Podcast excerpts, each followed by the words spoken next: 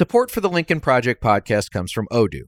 If you feel like you're wasting time and money with your current business software, or just want to know what you could be missing, then you need to join the millions of other users who've switched to Odoo. Odoo is the affordable, all in one management software with a library of fully integrated business applications that help you get more done in less time for a fraction of the price. To learn more, visit odoo.com slash Lincoln. That's O-D-O-O dot com slash Lincoln. Odoo, modern management made simple. Hey everyone, it's Reed. These next several episodes are going to be dedicated to the study and illustration of the white Christian evangelical movement in America and what it means for our politics. We've got some experts, some very thoughtful people, some authors who are all going to help us walk through exactly what's going on, how this church operates, and what it means for our democracy. I hope you enjoy listening as much as I did interviewing. And now, on with the show.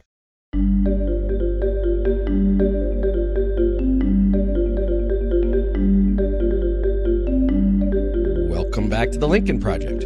I'm your host, Reed Galen. Today, I'm joined by Katherine Stewart, an investigative reporter and author who has covered religious liberty, politics, policy, and education over the course of the past decade.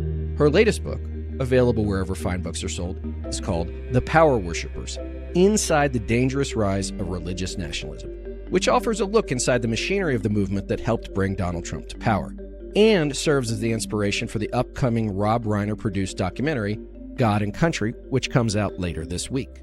Katherine, welcome to the show. It's great to be here. Thank you so much for having me. You know, I don't remember how I came across you, but I'm so glad that I did. I have read your book. As I told you before, I killed a highlighter on it. I don't even almost know where to start, but there are so many threads here. You know, whether or not it's the evangelical piece, the Christian nationalist piece, the money intertwining with the conservative movement. So take us through a little bit of just frankly how it works, because I don't think until I read your book, I had an idea.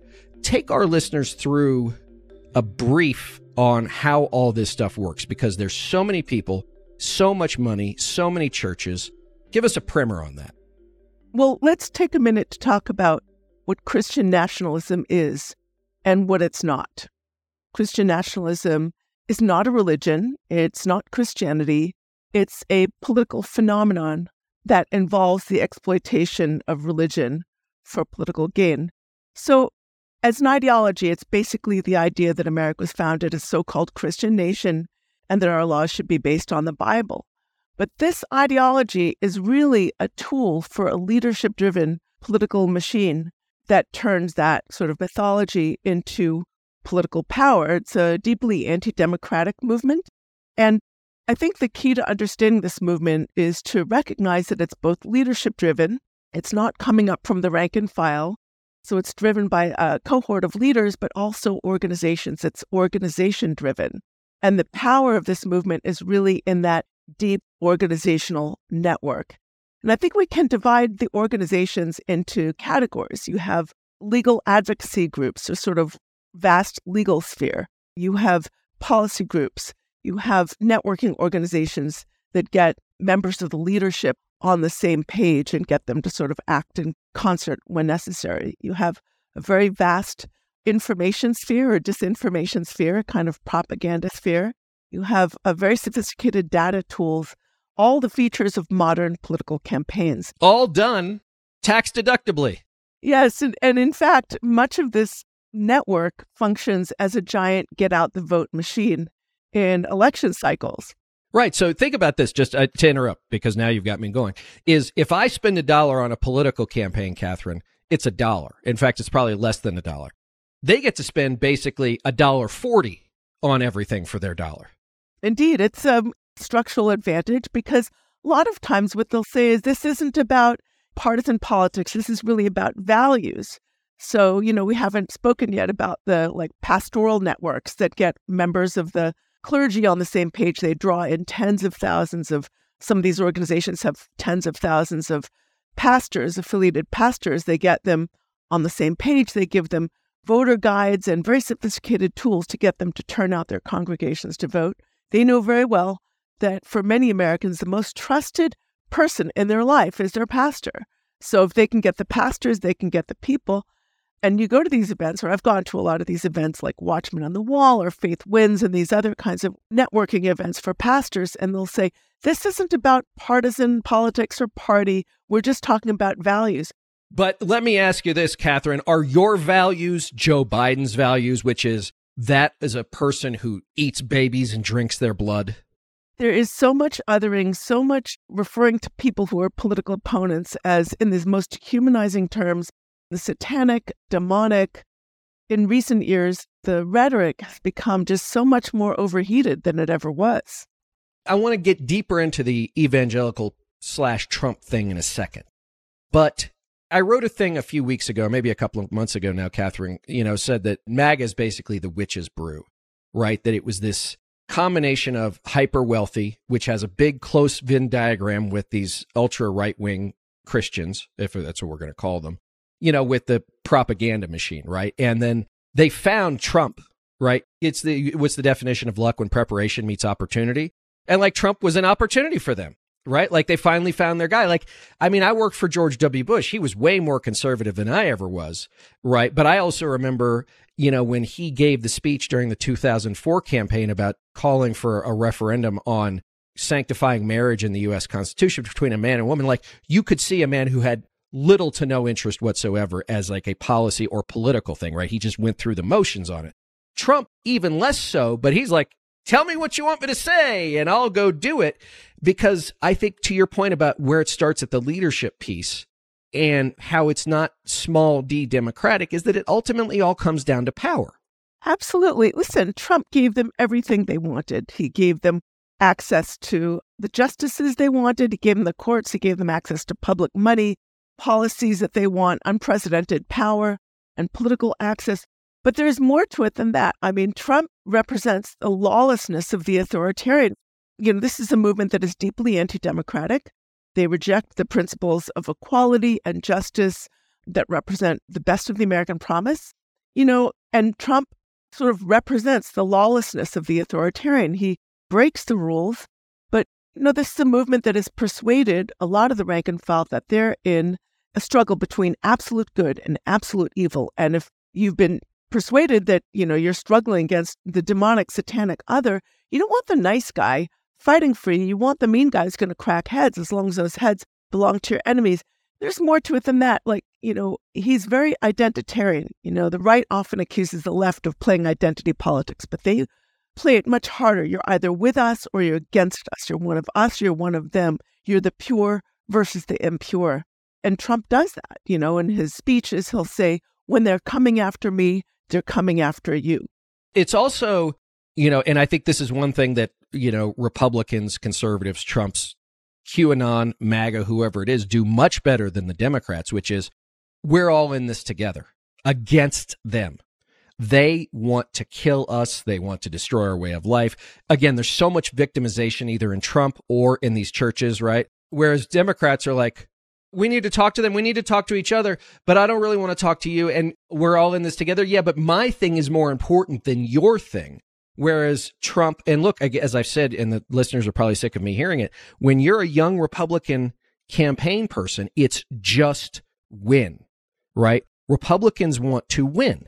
Democrats want to convince. And sometimes they win, but it's more often when they have the one, whether or not it's a Barack Obama or a Bill Clinton or somebody else, right? They don't go out and say, how are we going to win this? Where Trump, the party, the churches, everything, it's existential. That's true. You know, I think for Democrats, it's often about policy. And for, unfortunately, where we are with the GOP right now, where the extremists have kind of taken over the party, it's really all about identity. And that identity is, for the vast majority, is white. That's absolutely true. I mean, the movement leaders can see the demographic future as clearly as you or I can.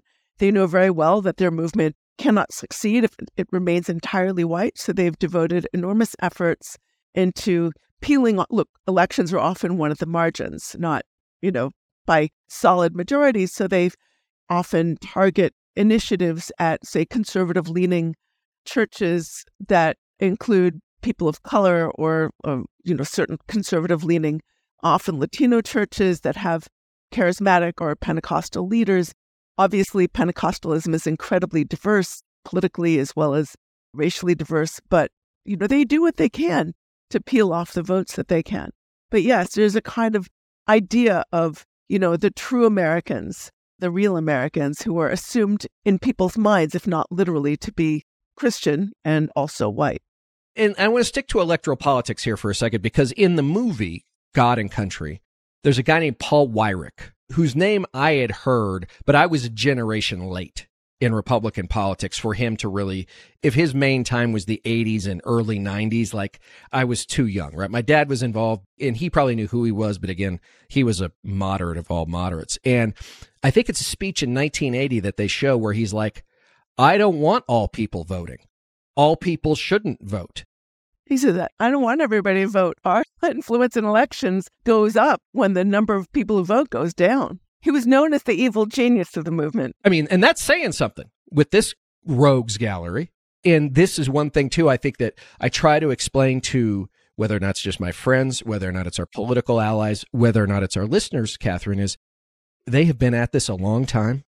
They are very dedicated. They will change tactics, not out of any certain belief, but if it's expedient, if it's necessary.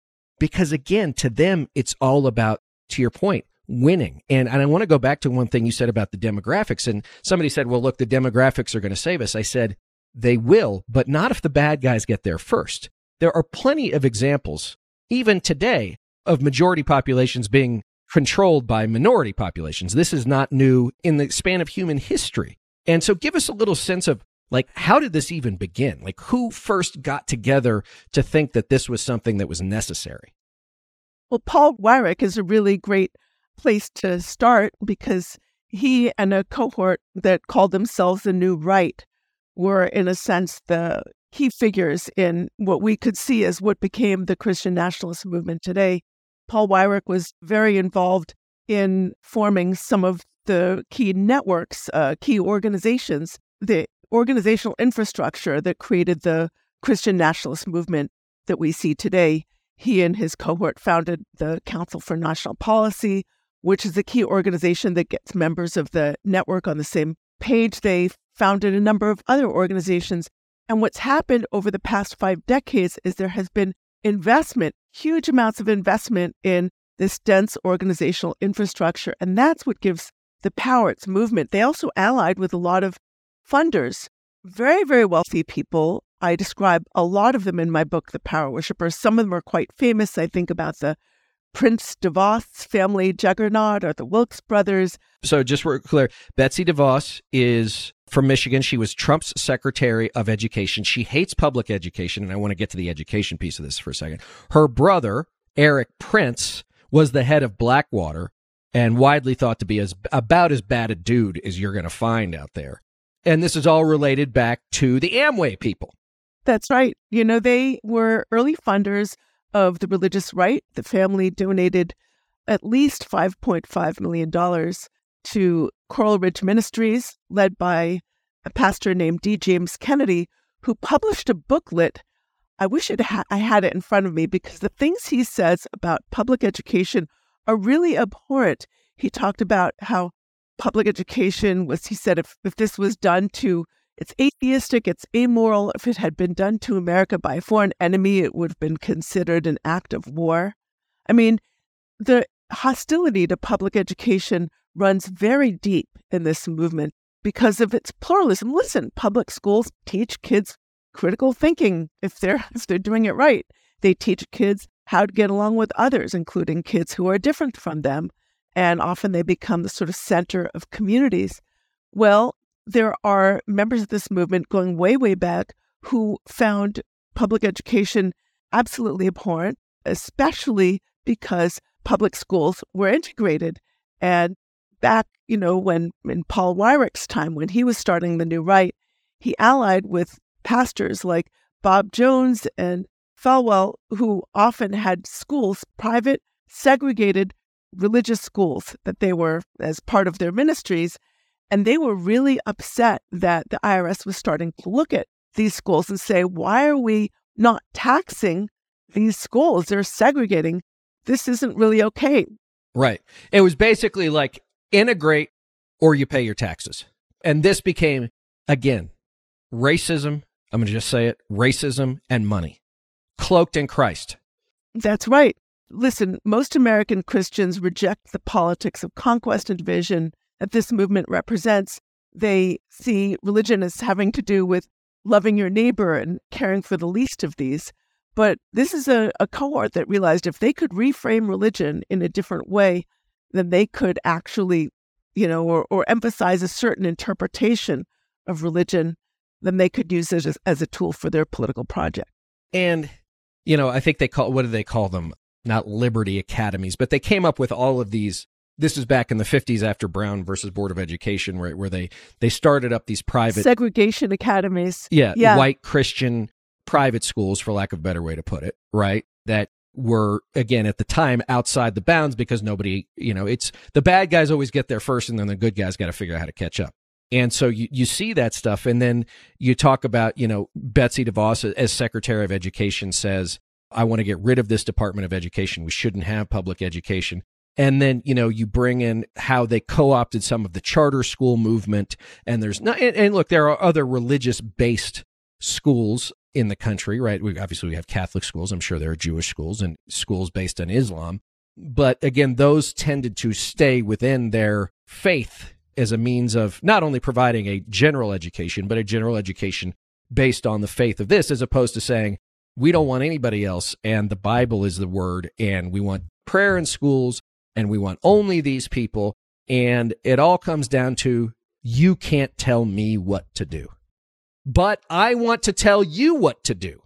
It's absolutely true. You know, I think the attack on public education has really been three pronged. On the one hand, there are efforts to force their programming into public schools. And that's sort of the route through which I started researching the rise of the religious right as a political force about 15 years ago. So they're forcing their programs into public schools where they can. They're fostering mistrust in public education and that's where you get a lot of the fake CRT scandal, which is critical race theory was taught in a few little corners of some law schools. It's not taught in public K through 12.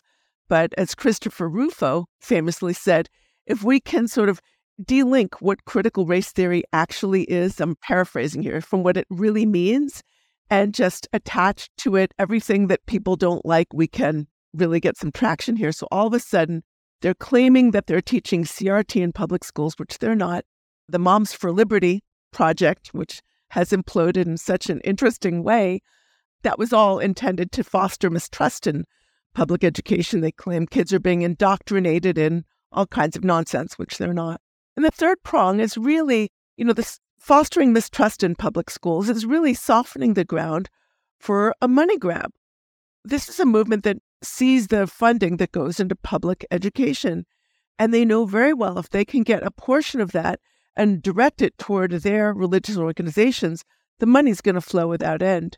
So not only do you have all these different kinds of schemes, and there are a lot of sort of religiously based, sort of right wing ideological charter schools drawing from the public dime and enriching people. I found a couple of cases I describe in Power Worshippers where these couple entrepreneurs in Arizona founded like a four charter network and sold it to his buddies. And all of a sudden, he's got $15 million uh, in profit. That's taxpayer money. That's yours and mine. Support for the Lincoln Project podcast comes from Odoo. If you feel like you're wasting time and money with your current business software, or just want to know what you could be missing, then you need to join the millions of other users who've switched to Odoo. Odoo is the affordable, all in one management software with a library of fully integrated business applications that help you get more done in less time for a fraction of the price. To learn more, visit odoo.com slash Lincoln. That's O-D-O-O dot com slash Lincoln. Odoo, modern management made simple. I want to get to a couple of things. First is a couple of, gosh, it's a couple of years ago now, Katherine. Rick and I got a call from a, a very large educational organization saying, What are we going to do about CRT? And we said, You should call it out for what it is. It's racism. It's the N word, right? That's what it is. And they're like, Well, we can't say that. I'm like, You absolutely can. because it's true. You know, it's that old Lee Atwater video, Katherine, which is in the 50s, you could say N word, N word, N word. By the 70s, it wasn't okay. So in the 80s, we came up with welfare moms. And then, you know, in the 90s, it was predators. And now it's critical race theory. Like it's all the same through line. But it's still interesting to see how even people who are charged with caring about public information don't want to call these things out for what they are. And I think that's a huge thing that often gets missed is like, if you see something and you say, okay, well, CRT over here, CRT equals N word. Now, maybe that's uncomfortable. Maybe it's harsh, but that's what it is. The second piece is, I think we saw just a couple of, maybe last week as we're recording this, Katherine, I think it was in Ohio, they passed another one of these charter school bills. And what it shows is that the vast majority of these people who are getting these funds to send their kids to private school are the people, the exact people who don't need it. They're the wealthiest five or 10%, whatever it is, while school districts are now being told, well, we got to give all this money over here. So they're getting cut. They're struggling. Yeah. And it's really a shame because charter schools can discriminate against kids. Here's the other thing charter schools, a lot of them fail. They can sort of close. And then where does that leave the kids who are attending? Where does that leave the families? makes it harder to provide wraparound services for kids who need those services and families who need those services. But, you know, the destruction of public education is a long term project of the religious right. Movement leaders often refer to public schools as government schools, which sounds kind of scary and creepy. Yeah, brick Stalinist, brutalist architecture, right? Where they've got the little red book in this hand and Marxism, Leninism in this hand, and they say, power to the people, to the proletariat right? Which in most cases, the teachers are just trying to get through the gall darn day, right? Like, I got this, probably have this thing I have to teach to. It's probably just as uninteresting for me as it is for the kids. Like, that's a whole other discussion we could have, Katherine. But the idea here that, you know, public school teachers from kindergarten through 12th are, you know, figuring out how to, you know, the facets of Maoism or war communism. Come on, right? Come on. I know. You know, it's, it took me a long time when I started researching this movement back in 2009 to wrap my head around the fact that their initiatives targeting public education were actually aimed at the destruction of public education altogether. But then I started reading into the writings of people like movement leaders, people who were working at the Family Research Council or, or Heritage, and some of the pastors like D. James Kennedy and, and folks like that. And I really had to recognize that they want the destruction of public education. And that's just one small part of a larger project to destroy the institutions of a modern constitutional democracy. That's what we're facing today. A social democracy, let's be clear, not a socialist country, but a social democracy, which is what we are. We're a largely post industrial social democracy. Like, that's not a bad thing. Fostering distrust in institutions of democracy is, you know, a way of making our country less governable and more unstable. And it clears the way for an authoritarian leader to come along and say, I alone can fix it. So, what often is happening today with the GOP is they're trying to destroy the institutions of government and interfering with, they don't see politics as give and take or the art of compromise or things that will actually help our country. It's, you know, we just want to win all the time. It's a zero sum game. They want things to not work so they can say, well, look at this. Government doesn't work. And so therefore we need to take over. And if you look at projects like Project 2025, what's really interesting is Project 2025 was put together with the guidance of Heritage Foundation. There are a lot of different contributors. It's so sort of melding, I would say, of the religious right and a movement called the New Right, which has some similar aims to the religious right, but they also have some pretty significant differences. It's an explicitly anti democratic movement. It involves some key think tanks like the Claremont Institute. The Claremont Institute could just as easily have been created in Munich in 1927. Exactly. So you have a lot of contributors who are sort of religious right, true warriors, and then you have a lot of sort of Claremont affiliated or similar think tank affiliated contributors. And you find these ideas baked into a lot of those chapters. So, for instance, the incoming Department of Health and Human Services guy says the most important thing is to make sure, you know, the government is pro life, you know, anti abortion. They're all in on this sort of anti LGBT stuff. So that's like a major thing. And a lot of it has to do with some of the new right ideas about, you know, it's an explicit rejection of democracy and democratic principles. When we're bandying about these expressions like the rule of law, Katherine, right? They matter.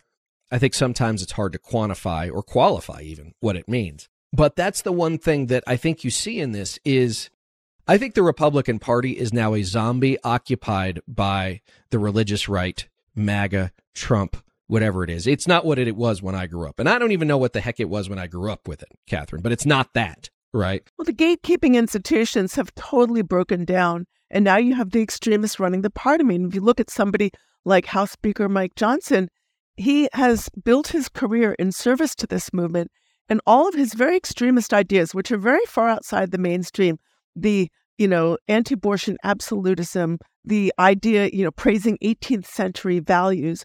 He used to collaborate with these sort of young Earth creationist organizations. That is part and parcel of the Christian nationalist movement. It's not; these are not just sort of a set of ideas that just came to him. They're very much part of that movement. Right. And he's also the same guy who says, like, the government should be in people's bedrooms.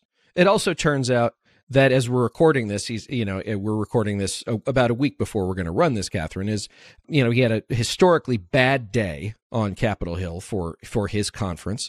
Uh, and it shows you that, you know, just because you believe you're Moses, the truth is you were sitting in the back bench for a number of years. Now you're sitting in the big chair and you're really not at all qualified to do any of this. But that's really part and parcel of the whole thing when it comes to these people sliding into positions of power and authority, which is they're either hyper competent in a very evil way or they're completely incompetent in a way that allows them to be the tools of the people that are hyper competent in an evil way.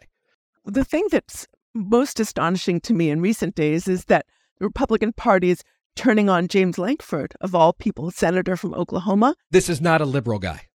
no, I mean, he's been a true soldier for the Christian nationalist movement for many years, but he was actually trying to broker a compromise on the border deal with Democrats. And they got really upset with him for even trying to do that. And it shows that the Republican Party is now essentially, I mean, we can use words like authoritarian. We can even, I mean, the word fascism is very problematic. And I think it turns a lot of folks off. But here's the thing about fascist leaders they always divide the world between the us and the them. And the key test of being a member of the us is obeying the arbitrary will of the leader. It has nothing to do with reason, it has nothing to do with, with good policy. The leader can say, This is what I want you to do, and everybody gets in line. And the moment that the leader puts out an issue as a loyalty test, everyone has to get in line if you want to keep playing ball. So that leaves no room, of course, for the politics of compromise and negotiation. It's a totally zero sum game. And everybody has to sort of sign up for what that leader wants. And that's where the Republican Party is today in America. It's really sad because, again, the gatekeeping institutions have completely fallen apart. It's the extremists who are running the show, and they're sort of scrapping for power in the way that could appeal to their leader, their dear leader. Lankford is, I think, an object lesson in what you're just describing. He said from the floor of the United States Senate, I got a call from a commentator who said, if I persist in trying to pass this bill, he will do everything he can to destroy me. He said that is now taking place. And I think this is, again, the, the listeners have heard this before. It's always a good reminder. And let me just say this about the Republican Party it is the political wing of an authoritarian movement right? That's what it does. It runs candidates for office. It's the party. Then you have the religious right, the funders, all the other things. And so what you're seeing is what Lankford is guilty of, to your point, is betrayal, right? That's how they see it. He has betrayed the faithful. He has betrayed the leader. There is no credit. There are no points for trying to do the right thing. In fact, you're rewarded by doing the wrong thing. It's absolutely true. It's like it's now at this point the rump of the Republican Party that actually wants to govern, and the rest is just fomenting chaos and doing whatever Trump wants them to do. I mean, think about it 91 counts across four criminal cases, and yet his party is standing behind him. I mean, it's really quite disgraceful and shocking.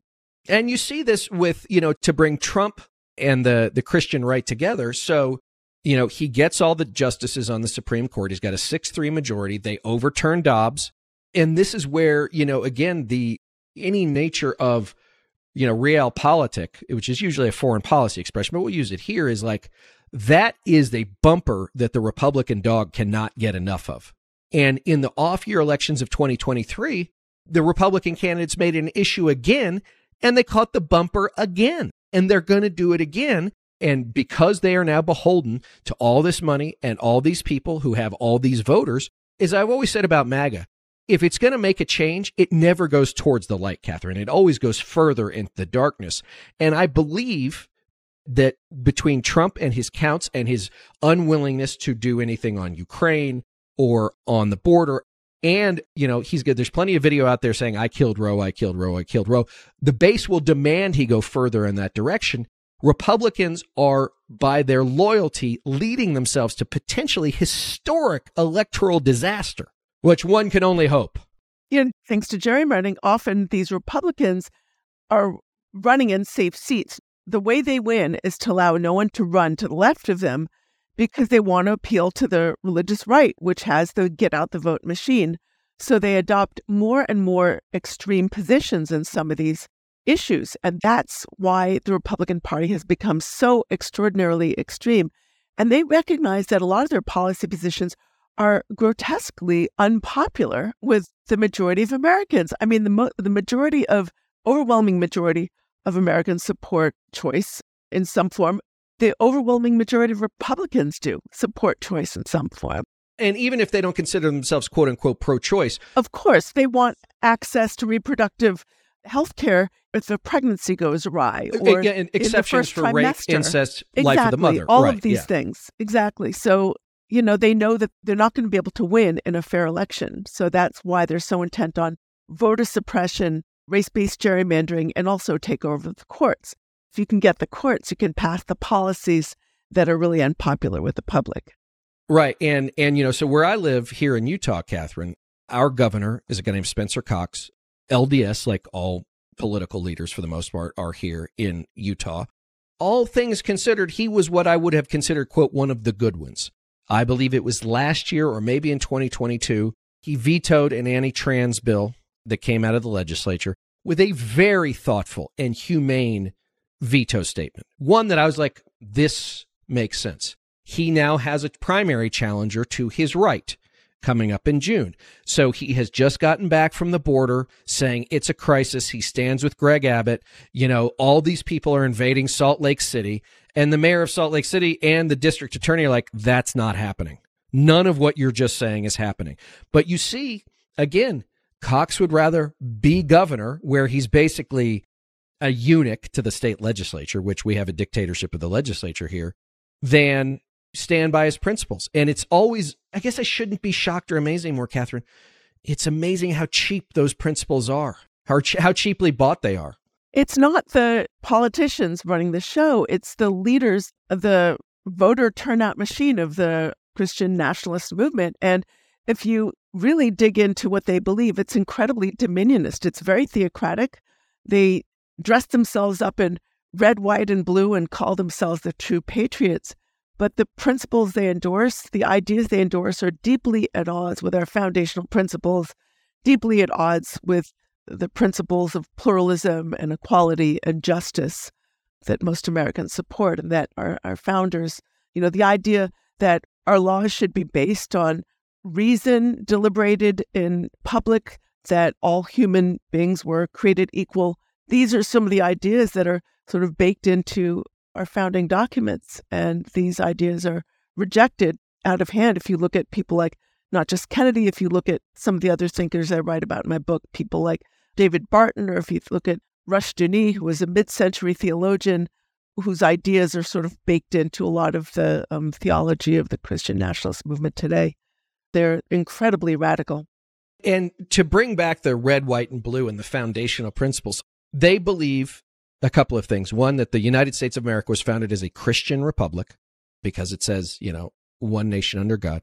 The truth is, most of the founding fathers were deists at best, probably. They were Enlightenment people, right? They were not, you know, what was going to overtake the country really just after the clock turned, you know, January 1st on 1800.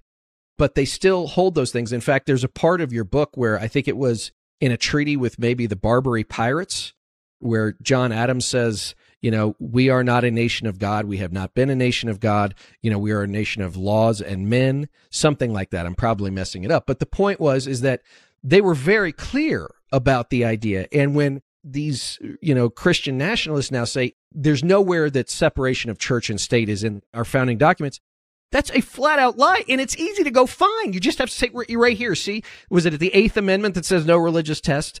I'll go back to the letter to the Danbury Baptists that uh, Thomas Jefferson wrote when he said, you know, wall of separation between church and state. You know, the Baptists at the time were very, you know, they were a religious minority group and they wanted to make sure that they had not just their sort of religious freedom, but that there was, you know, going to be a church state separation. And, and if you look at who Thomas Jefferson was reading, the sort of Enlightenment ideas that he sort of highlighted in his own writing. There's a Jefferson Bible. Uh, he actually sort of cut out the phrases of the Bible that he really liked and put it all together. I mean, a lot of our founders, they were heretics of their time in a way. You know, they, they had different ideas about religion, and some of them, like Ben Franklin, sort of shifted their ideas about religion over time. But the point is that they founded America not to serve any particular religious idea or to have a pope or anything like that, a, a, religious leader, but they really wanted to have a government of the people, by the people, and for the people. Look, the King of England is even to this day still the head of the Church of England or the Anglican Church, whatever you want to call it, right? That was antithetical to them. You know, you talk about Thomas Paine, right? He said, We don't want to be ruled by kings or gods. Yeah, exactly. They thought it was tyranny to have to pay to support somebody else's religion. But the idea too, which was if you want to go worship, go worship. We're not going to tell you what to do. We're also not going to establish a national religion. But this is one thing I'm so curious about, Katherine. I've asked my other guests in this sort of series that we're doing on this movement is if most Americans have a, not a big, but let's say a solid and consistent libertarian streak in them, right? Which is, I don't care what you do, right? Just don't try and do it to me. And if I don't like it, leave me alone about it. When I'm in my house, leave me alone about it. If I'm going to the grocery store, leave me alone about it. But this group of people try and mix this weird libertarianism, but it's really only like, again, as I go back to, we get to do what we want to do, but we also want to tell you how to live your life. And I think this is why you've seen in places like Kansas and Kentucky and Ohio, when ballot measures either trying to outlaw abortion or enshrine reproductive rights in constitutions have passed because the writers of these measures or the opposition have been so smart about making it about individual liberty. Right. And that's, I think, sometimes an Achilles heel of this, which is you can't be dominionist here and say you're for individual liberty here, if that makes sense. You have to choose. And a lot of Americans get it because they're, especially Republicans, there's this vestigial lizard brain we have, which is like, I really don't like anybody telling me what to do, whether or not it's a president, a pastor, God, whoever it is. Like, I'm going to go out and do whatever it is I want to do. And if I don't bother anybody else, nobody's going to bother me. For them, I think a lot of it is religious freedom for me and not for thee. But here's where I think a lot of the funders come in. I think this is really fascinating. So you can't really understand how this movement is so successful without looking at the huge amounts of money that flow into that dense organizational infrastructure. And we're talking, you know, huge, huge amounts of money. I mean, Barre Seid, for instance, just created the Marble Freedom Trust and put Leonard Leo from the Federalist Society, who got a $1.6 billion contribution. I know. I mean, you could spend 230 some million dollars without touching the nut every single year. That's crazy. Let's, let's, can we just go back to that? Leonard Leo could spend $20 million a month on the things he wants to do without ever touching the principal of the gift he got. Think about that. Think about that. I mean, that's nearly, that's nearly a million dollars a day. And some of these funders are not even particularly motivated by religion. Some of them say they are, but you know, if you really dig into them, you can see it's more like right wing economic policy that they want low taxes or no taxes for the rich. They want minimal regulation of their businesses. They want to create the conditions that allowed them to amass these huge fortunes. And they think of the culture wars as like the shiny baubles to get the little people involved. If you can get those little people to vote on one or two issues, you can control their vote. So they'll invest in these types of organizations that say, well, you got to vote your biblical values. And that boils down to obviously, you know, abortion, same sex marriage, and things like that. And that's how they do it. Because I mean, you know, this is one thing I know that you've written about and that, that others I've read have written about was that when Roe v. Wade passed in 1973, there were plenty of conservative religious organizations that said this is a good thing. The Southern Baptist Convention published two editorials in 1971, I believe, and also 74, affirming approval for the expansion of abortion rights. And think about, you know, when Roe versus Wade passed, Betty Ford called it a great, great decision. Barry Goldwater's wife actually supported abortion rights and was a founder of Planned Parenthood in Arizona. So I think that's kind of astonishing. And it was only when, again, these people, whether or not it's Weyrich or Jerry Falwell, or they said, what is it that we need to get people fired up, right? Like, we want power, we want our culture back. You know, they always want their culture back, even if they never had it. And abortion became that thing. But now, as you you pointed out, now it's not just abortion; it's taxes, the environment, right? Wanting to protect the environment is now an anti biblical thing, right? Which makes no damn sense. But remember, conservatives used to call it conservation. If you were a conservative environmentalist, you weren't an environmentalist, you were a conservationist. And you talk about education. So literally any policy prescription or policy issue has now been imbued with religiosity, not for the purposes of anything other than very wealthy pastors and very wealthy business owners, heirs, families, whatever, saying, how do we get our social construct that we want and how do you get your financial construct that you want back to Katherine so no one can tell us what to do? Exactly. So we keep the money flowing, so we keep the power coming. You know, sometimes this is easier to recognize when it's happening in other parts of the world. So, you know, look at Trump. If you, you know, when he gives his rallies, he's often got a preacher to his right and a preacher to his left. He's surrounding himself, bubble wrapping himself in sanctimony, talking about how we're one religion, you know, one nation, one religion. You know, these preachers are my buddies.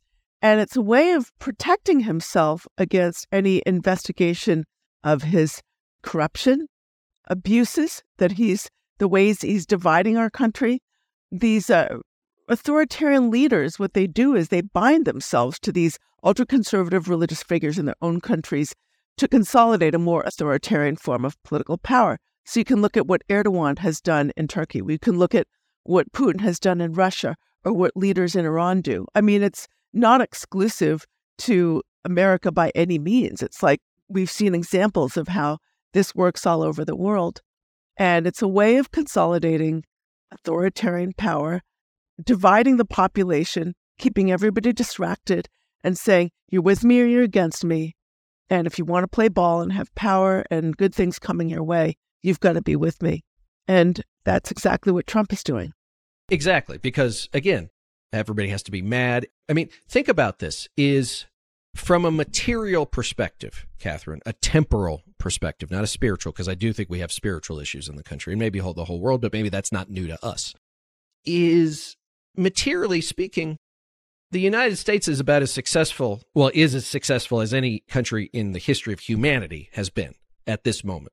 All right, yes, so interest rates are high. Yes, gas prices are high. But if you want a job, you can have a job and you most people don't even have to leave their homes to do it. You and I are both I assume doing this from where we live. And so, you know, that's the thing and so you have to go further and further into the darkness to keep people fired up. Because if you just sat on your couch at home and you had your kids, and there's not to say we don't have problems, we certainly do, but most people have what they want. Most people have what they need. And so it makes it that much more difficult on a daily basis, I think, for these people and the Trumps of the world. To your earlier point of a little while ago, everything has to be collapsing. And if it's not collapsing, and this is where I want to take the next question, Katherine, is what are they going to do in your mind, or what are they capable of doing to create that reality if it won't create itself? Oh my gosh, Reed, there's so much to say, so much to comment on.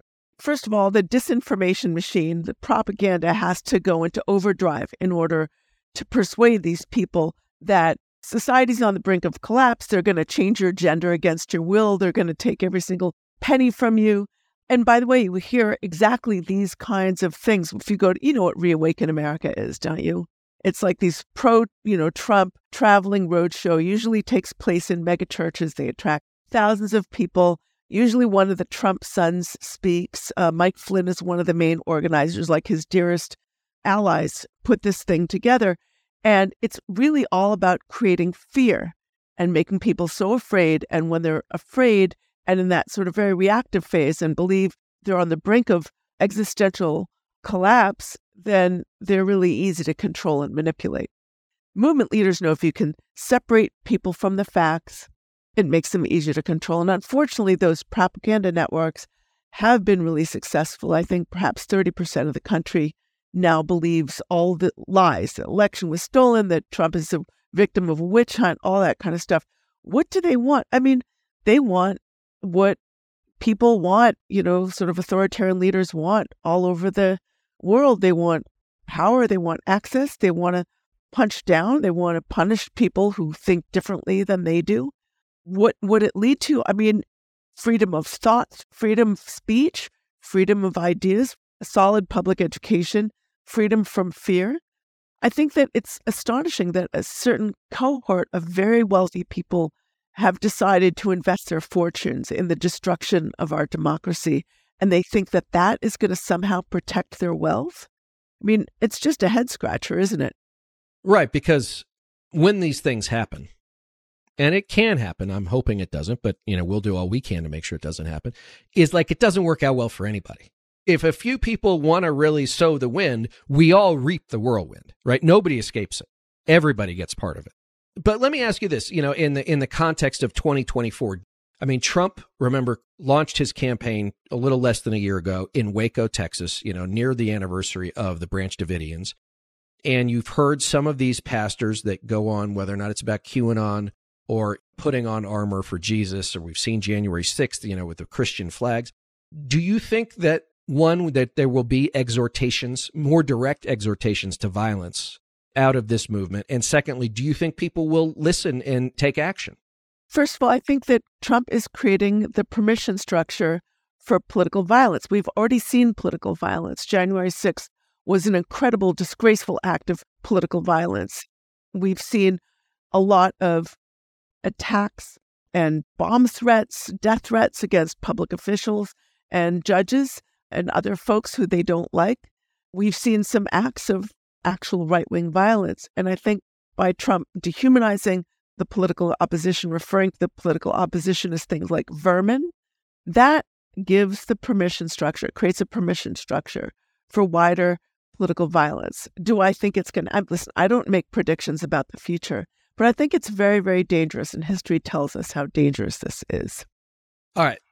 As we wrap, the book, The Power Worshippers, is incredible. Read it, gang. Uh, God and Country is the movie. Katherine, in your travels, in your research, in your conversation, how do we push back on this? How do we, as the people who are the, I'm going to call us this, the upstanders for democracy, how do we start to push back on it? Where to begin? First of all, we need to acknowledge that we, those of us who reject the politics of conquest and division and authoritarianism, we are in the majority and they are a minority. The only reason they have the power they do is because they are disproportionately mobilized thanks to that sort of infrastructure, that Christian nationalist sort of voter turnout machine. The logistics of authoritarianism.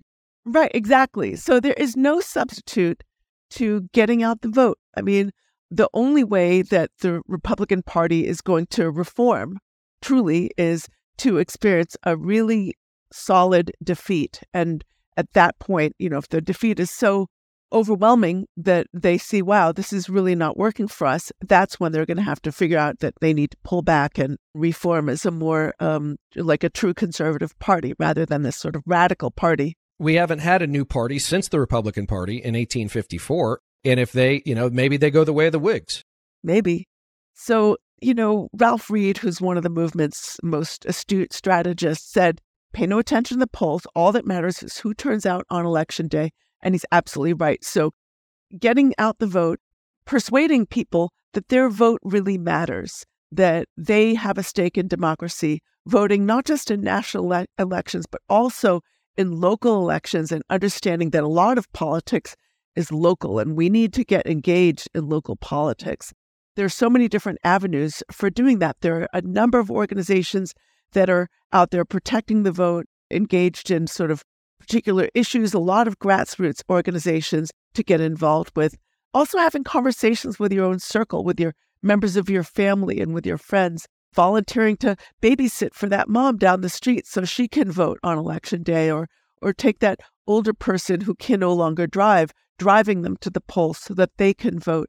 I mean, that's a, a really critical kind of uh, thing that we, we all need to do. But beyond that, there are things we can do, you know, as individuals, but there are things we can only do when we join together with others. And that's where figuring out which organizations sort of chime with your own values and your own interests in getting involved in those kinds of organizations. Right. And as I have said to our listeners and to all of our supporters out there in Radioland, right? In this next nine months, we do not have to agree on anything. We only have to agree on one thing. And let's not lose sight of that. All of the other issues are important. I get it. Everybody has the thing they care about, Katherine, and I am glad they do. But I'll tell you this, gang, and I cannot stress it enough. The thing you care about will go away if we don't win. It will disappear. Your desire to save the environment, whether or not it's public school reform, private school reform, student debt, medical insurance, big pharma, big tech, whatever it is, all that stuff, guys, whoop, gone. It will be pure transactional nature. As you talked about, Katherine, that's Project 2025, guys. They want to gut the parts of the government that help people, and they want to keep the parts of the government that control people. I think sometimes we overthink this stuff, Katherine, but this is, you know, we talk about being existential. They think it's existential because for them, it's their way of life and their path to power. Katherine. That's really what is existential for them. For us, it's existential and it's our path to retaining our own individual power, our own individual liberty. And I think sometimes we get caught up in authoritarianism and all the other stuff, right? Because you and I, like, we spend all day, every day working on this stuff. But that's really the bottom line. At the end of the day, next January 20th, 2025, who do you want in charge? The person who's going to tell you, no, I'm in charge. I get to tell you what to do. Or the guy who's going to say, I'm here because you elected me, right? And I'm going to do what's on your best behalf is is best I can. And I think when it comes down to that, Katherine, it's a pretty easy call. Of course, I'm completely biased. Well, I couldn't agree with you more. All right, before I let you go, first of all, thank you so much. You've given me so much of your time. Where can we find you? Where can we find your work? And where can we find the movie? Well, the movie God and Country is coming out on February 16th. It's in theaters across the United States the book, The Power Worshippers Inside the Dangerous Rise of Religious Nationalism, is available everywhere books are sold. I have a forthcoming book. It's scheduled for February 2025. I do not yet have a name, but watch for it. I'll be announcing it soon on Twitter at Kath S. Stewart. There are two S's there, so it's Kath S. Stewart. And um, thank you so much for having me Reed. This has been such a pleasure to connect with you today. No, absolutely, Katherine. Thank you for joining me, and we'll have you back next year um, when your book comes out. Look forward to it. As always, gang, you can find me on Twitter and TikTok uh, at Reed Galen, on Threads and Instagram at Reed underscore Galen underscore LP, and over at Substack, the home front. Katherine Stewart, thanks for joining me. Thank you. And everybody else, we'll see you next time.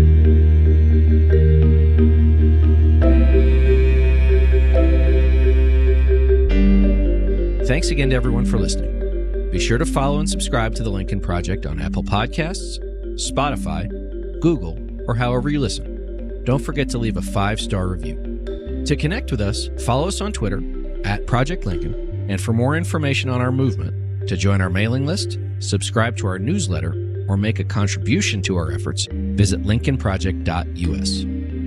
If you want to message the podcast directly, please send an email to podcast at lincolnproject.us. And if you want to personally join the fight to save our nation's democracy, visit jointheunion.us. For the Lincoln Project, I'm Reed Galen. I'll see you on the next episode.